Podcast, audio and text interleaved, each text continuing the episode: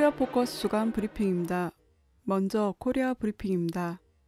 조선중앙통신은 조선민주주의인민공화국 국방위원회 대변인이 기자 질문에 대답한 부정의의 행위는 정의의 대응을 유발시키는 법이다를 칠일 게재했습니다. 통신은 요즘 남조선 괴뢰들이 미국 땅에서 일어난 그 무슨 특대형 해킹 사건이라는 것을 우리와 연계시키며 황당무계한 여론을 확산시키고 있다며, 보도에 의하면 미국의 소니 픽처스라는 영화 제작 보급사가 그 누구로부터 영문 모를 해킹 공격을 당하고 있다고 전했습니다. 이어 이번 소니 픽처스 영화 제작 보급사에 대한 해킹 공격 수법이 최근 연간 여러 차례 걸쳐 남조선 괴뢰들을 아연실색하게 만든 해킹 공격 수법과 같기 때문에 북소행이라고 하는데, 지금도 사람들은 남조선이 당한 피해가 괴뢰들 내부 작간이 아니면 우리가 아닌 다른 데서 초래된 것으로 보고 있다는 것을 똑바로 알아야 한다며, 이제는 제 땅이 아닌 대양 건너 상전의 땅에서 벌어진 사건까지 북소행설로 여론을 돌리고 있는 지경에 이른 것이 바로 남조선 괴뢰들이라고 밝혔습니다. 계속해서 우리에게는 미국의 더러운 영화 제작 보급사인 소니 픽처스에 대한 타격을 들이대고 있는 평화의 수호자들 뿐만 아니라 세계의 도처에 수억 수천만의 지지자, 동정자들이 있다며, 이들은 앞으로 인류 공동의 원수이며 침략과 전쟁의 원흉이며 인권 유린의 왕초인 미제국주의의 각을 뜨기 위한 여러 가지 형식의 성전을 이루는 곳마다에서 더욱 세차게 벌리게 될 것이라고 경고했습니다. 노동신문은 정세론 해설, 불의가 정의를 심판하는 거꾸로 된 세상을 오일 게재했습니다. 해설에서는 얼마 전 괴뢰헌법재판소에서는 통합진보당에 대한 보수패당의 정당해산 심판 청구와 관련한 최종 변론이 있었다고 전했습니다. 이어 통합진보당, 이전 민주노동당은 창당 이래 남조선 사회의 민주화와 자주통일을 위해 적극 활동해왔다며, 수단과 방법을 가리지 않고 통합진보당을 강제해산시키려는 괴뢰들의 극악한 망동은 민주주의와 인권을 무참히 유린하고 독재체제를 더 한층 강화하려는 용납 못할 파쇼적 난동이 아닐 수 없다고 밝혔습니다. 계속해서 남조선에 정의가 있다면 응당 정당활동의 자유를 여지없이 말살하며 독재 통치에 열을 올리는 시대착오적이며 파쇼적인 보수 정권과 새누리당부터 강제해산 청구의 대상이 되어야 한다며, 종북 세력 척결의 간판 밑에 괴뢰패당이 벌리고 있는 통합진보당 강제해산 소동은 그들 자신의 파멸을 더욱 앞당기는 결과밖에 가져올 것이 없다고 강조했습니다. 조선중앙통신은 사일 조선종교인협회 대변인 담화를 게재했습니다. 담화에서는 정의와 평화를 사랑하는 종교인의 신앙심과 민족의 양심마저 죄버리고 괴뢰 당국의 추악한 반공화국 모략소동에 돌격대로 나서고 있는 한기총의 망동을 종교의 숭고한 이념에 배치되고 동족 사이의 불신과 대결을 고취하며 나아가 군사적 불상사까지 몰아오는 반민족적, 반통일적, 반인륜적 범죄로 낙인하면서 준열이 단죄 규탄한다고 중단을 촉구했습니다. 이어 만일 한기총이 북과 남, 해외 온 결의의 강력한 반대 배경에도 불구하고 애기봉 등탑 건설과 크리스마스 점등식을 끝끝내 강행한다면 그로부터 초래되는 후과에 대하여 전적인 책임을 지게 될 것이라고 경고했습니다. 노동신문은 정세론 해설, 민주주의와 인권을 짓밟는 희세의 파쇼 악법을 일일 게재했습니다. 해설에서는 남조선에서 사회의 자주적 민주주의적 발전을 가로막고 북남 관계를 악랄하게 해친 보안법이 조작된 때로부터 육십육 년이 되었다고 밝혔습니다. 이어 보안법은 세계 그 어디에서도 찾아볼 수 없는 가장 파쇼적인 악법이라며, 보안법의 파쇼적 성격은 북남 관계를 적대 관계로 규정하고 민족의 화해와 단합을 위한 남조선 인민들의 정의로운 투쟁을 무자비하게 탄압하는 데서 여실히 드러나고 있다고 비판했습니다. 그러면서 괴뢰패당은 유신 독재를 완전히 되살려놓고 보안법을 마구 휘두르며 이전 시기 합법적으로 활동한 진보적 정당, 단체들과 언론기관들을 종북, 체제 전복 세력으로 몰아 가차없이 탄압하고 있다고 설명했습니다. 계속해서 반민주, 반통일악법인 보안법의 철폐가 없이는 남조선 사회에 민주화와 인권도 북남 관계 개선도 있을 수 없다고 강조했습니다. 조선중앙통신은 북남 노동자 통일축구대회 추진위원회 결성기념 공동선언문을 일일 게재했습니다. 공동선언문에서는 북과 남의 노동자들은 온 결의의 강렬한 통일 지향과 의지를 하나로 모아 조국 해방 칠십 돌, 민족 분열 칠십 년, 육 일오 공동선언 발표 십오 돌이 되는 내년에 북남 노동자 통일축구대회를 기어이 개최할 것을 엄숙히 선포한다고 밝혔습니다. 이어 첫째, 우리는 북남 공동선언의 기치를 높이 들고 접촉과 내왕, 통일회합의 문을 열어나가기 위하여 앞장에서 투쟁해 나갈 것이다. 둘째, 북남 노동자들은 조국 통일을 위한 연대와 실천 활동의 모범이 될 것이다. 셋째, 우리는 평화를 바라고 통일을 염원하는 모든 각계각층이 북남 노동자 통일축구대회에 성사를 적극 지지하고 함께 해줄 것을 열렬히 호소한다고 선언했습니다. 노동신문은 논평, 제 주견을 가지고 행동해야 한다를 삼 일 게재했습니다. 논평에서는 그 누구의 인권에 대해 말할 자격조차 없는 일본 당국이 국익도 심중히 따져보지 않고 미국의 하수인 노릇을 하면서 감히 우리를 거들고는 인권 결의 조작에 앞장섰다고 밝혔습니다. 이어 일본 반동들이 미국에 대한 군사적 협력과 지원을 구실로 해외 팽창 야망을 실현하려 한다면 지리적으로 가까운 일본이 오히려 우리의 주 타격 대상으로 될 것이라며 그때 가서 일본이라는 나라가 아예 없어질 수도 있다고 경고했습니다. 그러면서 일본은 정신을 똑똑히 차려야 한다며 제 주견도 없이 비굴하게 미국에 맹종맹동하는 것으로 하여 국제 무대에서 정치 난쟁이라는 수치스러운 오명을 쓰고 있는 일본이 지금처럼 분수 없이 처신한다면 국제적 버림밖에 받을 것이 없다고 일침했습니다. 이어서 남코리아 브리핑입니다. 대북전단 살포 및 애기봉 등탑 반대 공동대책위는 칠 일 김포 애기봉 출입신고 앞에서 애기봉 등탑 재설치 공사에 즈음한 주민, 종교, 시민사회 공동기자회견을 열고 전쟁을 부르는 애기봉 등탑 재설치 중단하라고 촉구했습니다.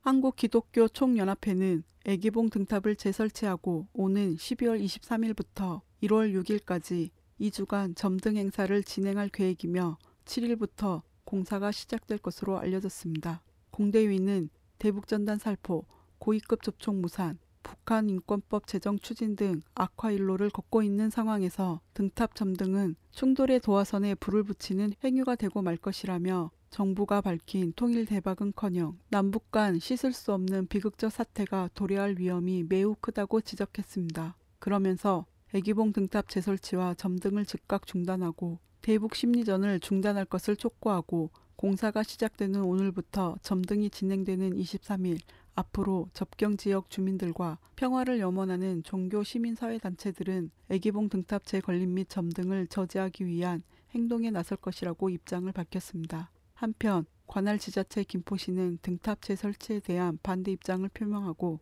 애기봉이 위치한 하성면에서는 이장단 협의회가 나서서 애기봉 등탑 설치에 반대하고 있습니다.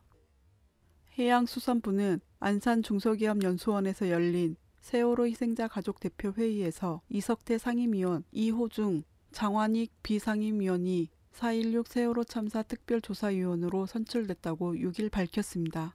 이날 회의에는 희생자 가족 대표권자 이백사십삼 명이 출석해 특별조사위원회 후보에 대한 투표를 실시했습니다. 투표 결과 이석태 변호사는 이백사십이 표를 받아 상임위원으로 이호중 서강대 교수와 장환익 변호사는 전원 찬성의 비상임위원으로 선출됐습니다. 사 일육 세월호 참사 특별조사위원회는 상임위원 다섯 명을 포함한 열일곱 명의 위원으로 구성되며 이번 가족대표회의에서 선출된 위원 세 명을 비롯해 국회에서 위원 열 명을 선출하고 대법원장과 대한변호사협회장이 각각 위원 두 명을 지명합니다.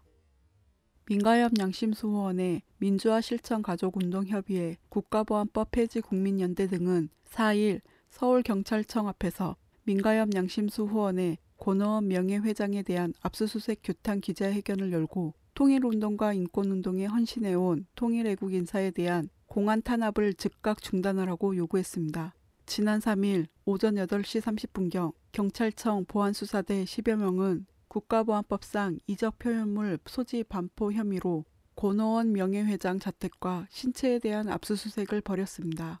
보안수사대는 범민년 남측본부 기념식, 칠사 남북공동성명 사십 주년 기념행사, 김정일 국방위원장 조문 기자회견 등에서 발언한 내용과 통일뉴스에 기고한 글 등으로 압수수색 영장을 발부받았습니다. 이날 참가자들은 기자회견문을 통해 권오원 명예회장에 대한 반인권적이고 반통일적인 공안 탄압 당장 중단할 것, 반민족통일학법 국가보안법 철폐하고 구속된 양심수를 즉시 석방할 것, 민주주의 말살하고 유신독재 회귀하는 공안몰이 즉각 중단할 것을 요구했습니다. 경찰청 보안수사대는 십이월 십일 송환을 통보했으나 고노원 명예회장은 공안 탄압에 맞서 출두를 거부한다는 방침입니다.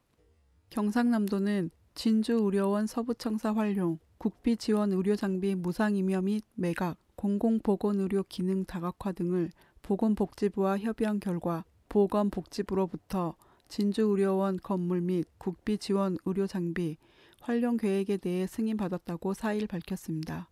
이에 대해 보건의료노조는 사일 성명을 통해 복지부는 그동안 견지해온 진주의료원 폐업은 안된다, 진주의료원을 정상화하고 재개원해야 한다는 입장을 번복해 경남도의 진주의료원 강제 폐업을 승인해주는 것이라며, 이는 진주의료원을 지방자치단체장의 정치적 목적 달성을 위해 폐업하는 것을 눈감아주는 행위이고 공공의료를 파괴하는 데 앞장서는 행위라고 지적했습니다. 또 조속히 진주의료원 재개원 방안을 마련하라는 국회 국정조사 결정을 전면 부정하는 것이고, 보건복지부 스스로 마련한 지역 거점 공공병원 육성 정책을 포기하는 것이라고 비판했습니다. 그러면서 공공병원을 강제 폐업한 홍준표 도지사의 손을 들어준 보건복지부의 조치는 본격적인 공공의료 축소 파괴 정책의 신호탄이라며 보건복지부의 조치를 결코 용납할 수 없으며 진주의료원 재개원을 위한 투쟁을 멈추지 않을 것이라고 강조했습니다. 끝으로 국제브리핑입니다. 조선중앙통신은 논평, 이유의 영상과 체면에 먹칠한 청맹관이 행위를 이일 게재했습니다. 논평에서는 이유의 일부 나라들이 유엔 무대에서 미국의 하수인으로 나서서 반공화국 인권 결의를 채택하는 데 앞장섰다며, 이것은 세계에 한국을 형성하여 독자적인 정책을 실시할 것이라고 광고하며 등장한 이유의 영상과 체면에 먹칠을 한 청맹관이 행위로 국제사회의 조소를 받고 있다고 비판했습니다. 이어 국제관계에서 평등과 공정성의 원칙을 철저히 지키고 다른 나라들의 내정에 간섭하거나 자기의 요구를 남에게 강요하는 행위를 절대로 허용하지 말아야 한다며, 이십일 세기 이유가 세계의 독자적인 극으로서의 보다 높은 경지에 올라서기를 원한다면 대외 정책 집행에서 맹종맹동하지 말아야 한다고 강조했습니다. 부패 연루 혐의를 받고 있는 전 중국 공산당 정치국 상무위원 겸 중앙정법위원회 서기 저우 융캉의 당적이 박탈됐으며 검찰이 혐의를 수사 중인 가운데 체포하기로 결정했다고 중국 당국이 육일 밝혔습니다. 당적 박탈은 오일 공산당 중앙위원회 정치국 회의의 결정에 따라 이루어졌으며, 법에 따라 저우 융캉의 범죄 혐의와 관련 단서를 사법기관에 넘기기로 했습니다. 저우 융캉은 그동안 천억 위안 약 십육조 오천억 원대의 뇌물을 챙긴 혐의와 전 부인의 교통사고 사망 사건에도 연루된 혐의를 받아왔습니다. 사법 처리될 경우 천구백사십구년 중화인민공화국 건국 이후 최고 지도부의 일원이 비리 문제로 처벌받는 첫 사례가 됩니다. 지난 칠월 뉴욕 거리에서 담배를 팔던 흑인을 체포 중 목 졸라 숨지게 한 백인 경찰관이 불기소될 것으로 알려지자 뉴욕 시민들은 삼일 밤 스태튼 아일랜드의 대배심 결정에 항의하는 시위를 벌였습니다. 대배심에서는 지난 칠월 십칠일 흑인 에릭 가너를 담배 밀매 혐의로 체포 중 목조르기를 하다 숨지게 한 백인 경찰을 고의성이 없으며 법의 테두리 안에서 허용된 행동이었다며 기소하지 않기로 결정했습니다. 로이터 통신은 목조르기가 천구백구십삼년 뉴욕 경찰 규정으로 금지됐지만 기타 경찰의 과도한 공권력 행사에 대해서는 법으로 명확한 규정이 없다는 허점이 있다고 지적했습니다. 이날 뉴욕시 곳곳에서 시민들은 가너가 체포 당시 경찰에 숨을 못 쉬겠다고 한 말과 퍼거슨 시의 흑인 청년의 손들었으니 쏘지마 등을 외치며 항의 시위를 벌였습니다. 로이터 통신에 따르면 시위 참가자는 수천 명에 달했으며 삼십에서 사십여 명이 경찰에 연행된 것으로 파악된다고 보도했습니다. 조선중앙통신은 러시아 외무성 공식 대변인 알렉산드르 루카셰비치가 십일월 이십육일 미국에서 흑인 청년이 백인 경찰에 의해 살해당한 사건과 관련한 입장을 표명했다고 사일 보도했습니다. 대변인은 퍼거슨 씨를 비롯한 미국의 전국 도처에서 반인종주의 시위가 계속 격렬하게 벌어지고 있는 사태는 미국에서 아직도 심각한 인종적 분열과 차별, 불평등을 해결하지 못하였다는 것을 보여주고 있다고 말하였다며, 미국에서는 이번 대규모적인 시민들의 분노의 폭발과 사법당국의 불균형적인 대응은 그것이 별개의 사건이 아니라 심각한 인종적 분열과 차별, 불평등을 끝끝내 해결하지 못한 미국식 민주주의의 세계적인 허점이란 것을 다시금 확증해주고 있다. 바로 흑인 국민들이 의연 미국에서 사회적 보호를 받지 못하는 주민들로 되고 있으며 사법기관들의 폭행과 박해를 정기적으로 받고 있다고 비난했습니다. 계속해서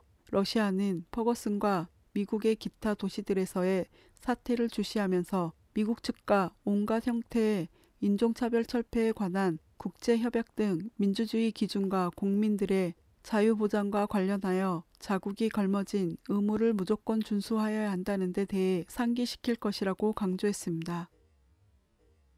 코리아포커스 주간 브리핑이었습니다.